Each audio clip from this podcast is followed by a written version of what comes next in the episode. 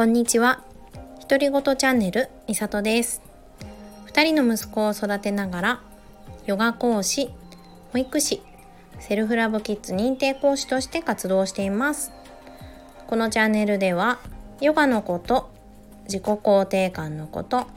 子育てのこと、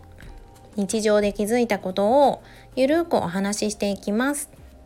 家事のながら聞きなんかでいいので、よかったら聞いてくださいね。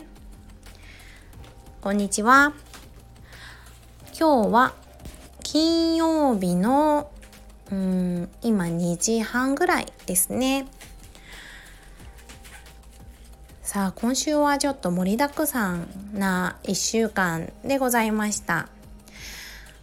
先週ん？先日収録したのが月曜日だったかな月曜日収録したかなちょっと忘れちゃったけどえっ、ー、と火曜日水曜日木曜日で昨日までねあの旅行に行ってきました。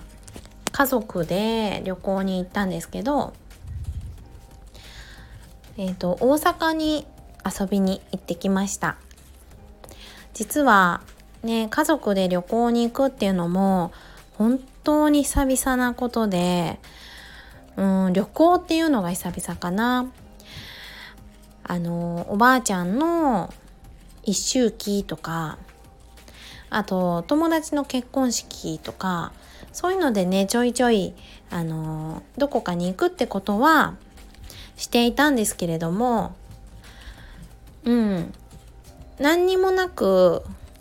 旅行に行くっていうのは本当に久しぶりのことだったんですよね。コロナもねあったからちょうど長男が生まれて1歳3ヶ月ぐらいでコロナに、ね、なったんですよ。だからそこからって本当にね旅行自体も全然ほとんど行ってなかったし観光っていうものもねほとんどしてなかったしね。次男が生まれてからは本当に行ってなかっただからちょっとね今回すっごい楽しみにしてたんですよ。実はね。だけどめちゃくちゃ風が流行ってたじゃないですか。夏風邪が。なんか周りも熱が出てとか何日間も高熱でとかすごいそういう熱の風がね流行ってたんですよね。多分長男のクラスも半分ぐらいないっていう時もあったんですよ。だからどうしようって風邪をもしもらっちゃったらいけないなーなんて思いながらそんな不安もあった中での旅行だったんですよね。本当に今回思ったことは旅行って家族で行くとね人数が増えれば増えるほどそういう体調不良になるっていうリスクが 上がっていくんだなって思ったりしてだからどうにかどうにかみんな元気でいてくれっていければ大丈夫っていう。みんなが元気だったらもうそれで大丈夫っていう感じでなんかあんまりね言葉に出せなかったんですよね旅行に行くっていうのが。私の多分これ特性なんだろうなって思うんだけど楽しみにしてることがダメだった時すごいショックじゃないですか。だからね願掛けみたいな感じであんまり行くんだ行くんだって 人に言えなくって、まあ、長男にはもちろん言ってたから長男はいろんな人に言ってたんだけど私はこうやってラジオとかインスタとかでも行くよみたいなことを全然言えなかったんですよ。もしそれで行けなくなったらショックって思ってそんな感じだったのでなんか突然の旅行みたいな感じになりました。うん、でそれで、えーと、と新幹線でね大阪に行ってきたんです。で子供を2人連れて新幹線のね多分2時間ぐらいかな2時間ぐらいの移動。でその前にね新幹線の駅に行くまでも1時間ぐらい電車に乗ってるから結構ね3時間ぐらいは移動時間っていう感じでした。まだまだ次男も赤ちゃんなので寝る時間もね多いとはいえやっぱ3時間は絶対寝ないから途中で起きてる時間もあってね。そしてハイハイしたりとか立ったりするのが最近大好きだからどうしてもうーん動き回りたいっていう気持ちがねすごく強くってもうね起きてる時は新幹線の中では「下ろせ!」って「抱っこ紐から下ろせ!」って言って大変でしたねだから抱っこ紐から下ろしてシートに立たせたりとかしながらうんジャンプジャンプってしたりとかねしながらなんとかなんとか大阪まで着きましたそして海遊館に行ってきました1日目海遊館って知ってますか？大阪のね大きな水族館なんですけどジンベエザメがねいるんですよねで長男がサメが大好きででジンベエザメ見たいってずっと言っていたんだけれどもなかなかジンベエザメがいる水族館が関東になくてですね大阪か沖縄になってしまうのでちょっとねなかなか行けなかったんですよね。ねもちろん日帰りじゃ行けないから旅行っていう感じじゃないといけなくって今回ね大阪に行くことになったのでもう絶対に行こうねって言って楽しみにしていた場所でした。それで大阪にあ海遊館か。海遊館に行ってジンベエザメを見た時にもう長男が「大きいね」って言って「すごいね」って言ってめちゃくちゃ感動していたんですけど私と旦那は見たことがあったんですよね。だけどやっぱり長男がそうやって初めてジンベエザメに出会って感動してる姿を見るとなんか私たちも嬉しかったしああ大きいねってかっこいいねって改めてじっくり見たりして行ったことあるところだったけどもすごくね新しい感覚で楽しむことができました。ねそしてそう旅行とはいえ実はね社員旅行だったんですよ。あの旦那のね会社の。だから夜はパーティーがねあったんですよ実は。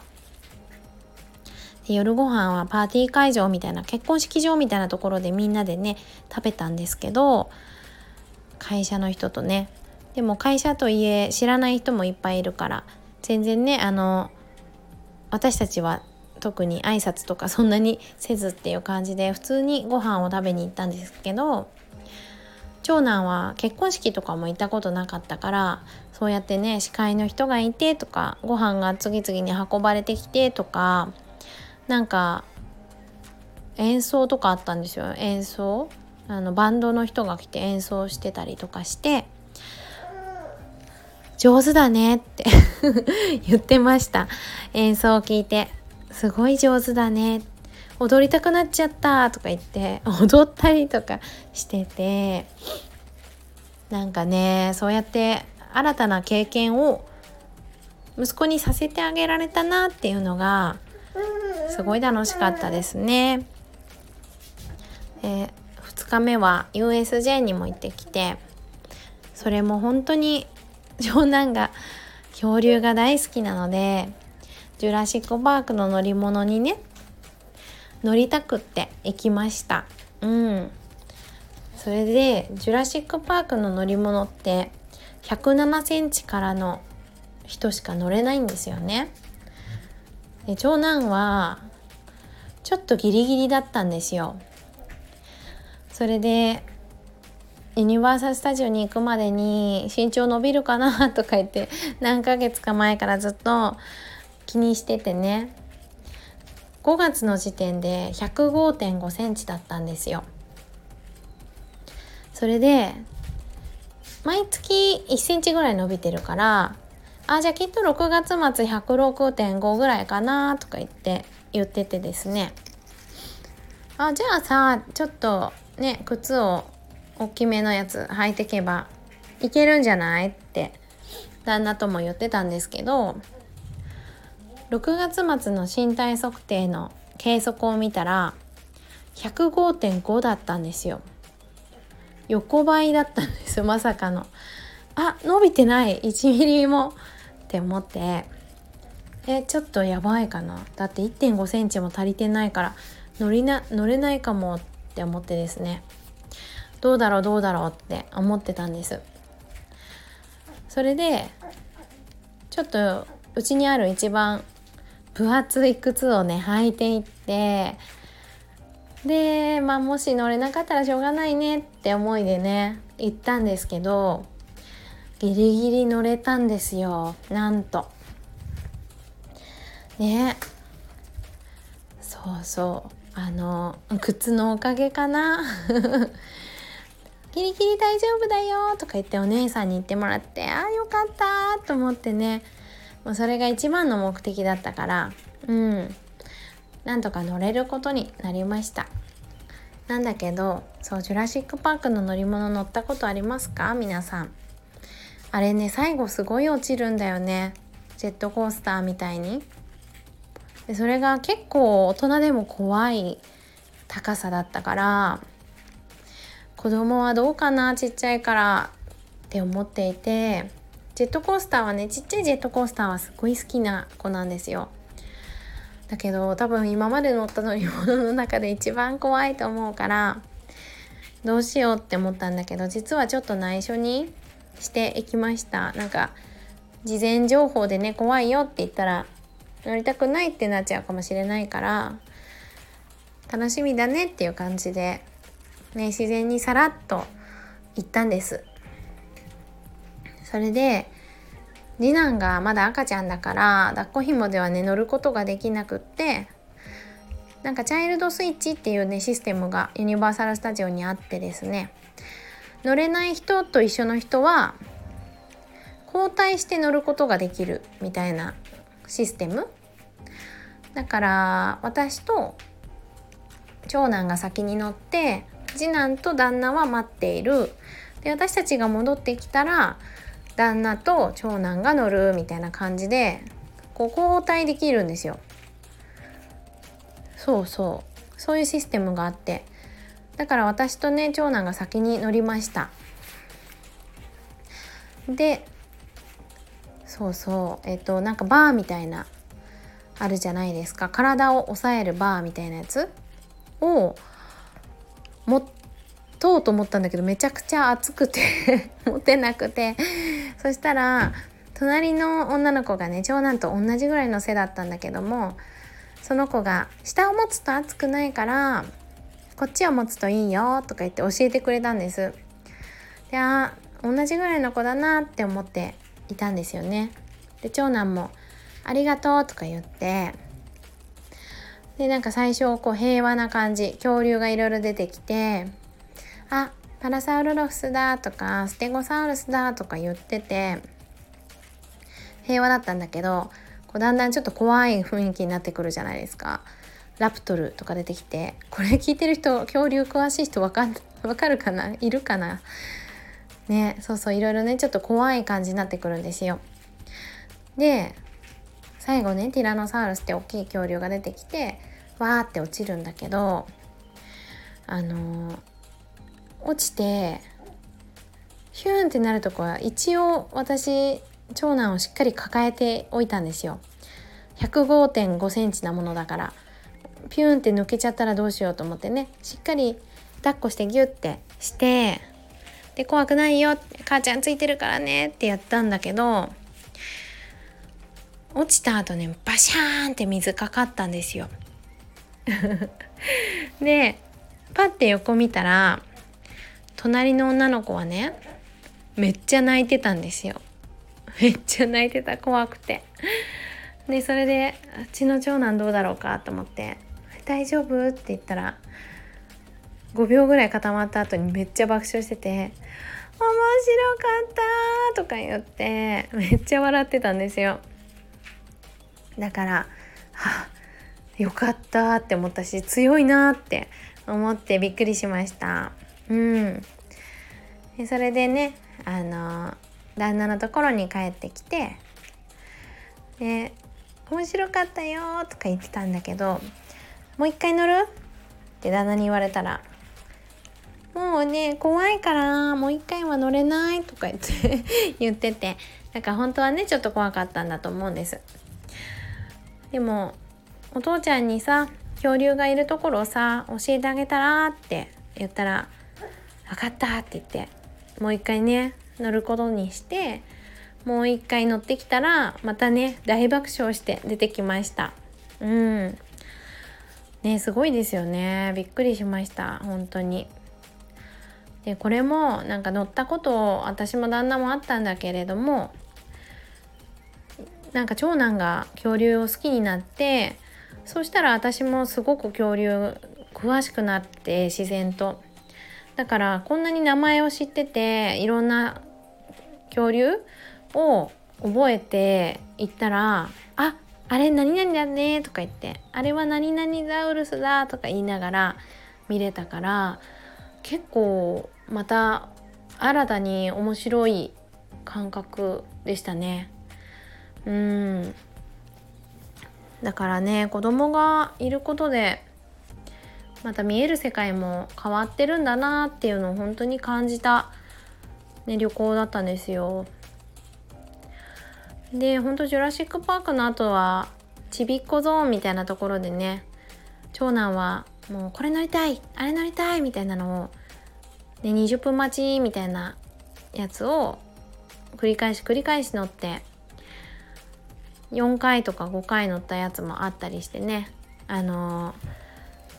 まあ、そんな感じで楽しみました。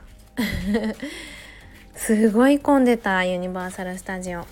外国人がすごい多いんですね大阪って。びっくりして。ねあんまり普段